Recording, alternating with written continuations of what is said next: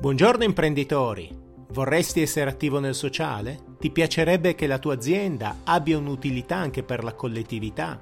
O ti senti in dovere di condividere una parte della tua fortuna? Se la tua risposta è sì, puoi pensare all'impresa Benefit. Oggi è anche previsto un contributo.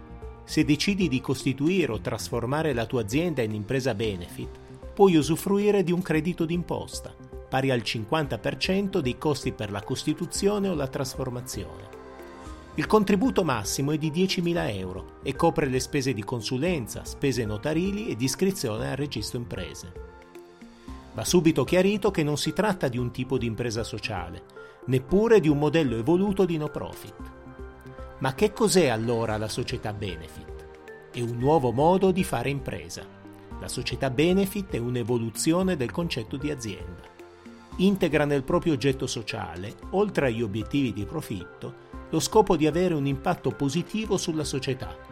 La società benefit, pertanto, prevede un modello di business formalizzato sulla base di principi etici e sociali.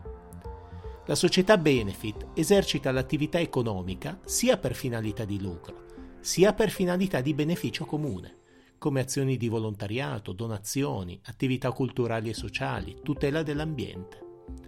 Vengono pertanto valorizzati gli interessi di diverse categorie di soggetti. L'obiettivo profit è tipicamente quello dei soci che percepiscono gli utili.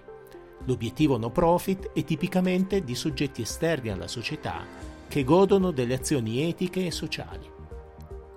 Ma perché diventare società benefit?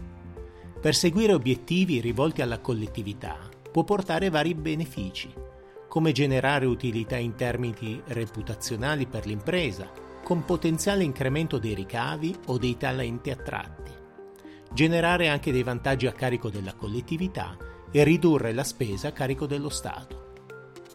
Quali sono gli adempimenti previsti in modo specifico per la società benefit?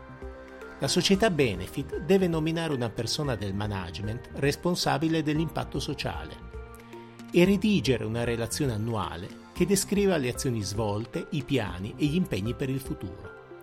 La relazione viene allegata al bilancio e pubblicata sul sito internet della società. Un ottimo strumento anche a livello di comunicazione potrebbe essere il bilancio sociale. Per migliorare la tua azienda e averne il pieno controllo, compila il form sul nostro sito internet studiomancini.biz.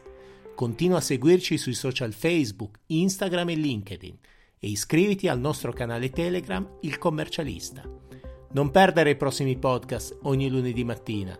Io sono Marco Mancini, dottore commercialista e business coach professionista.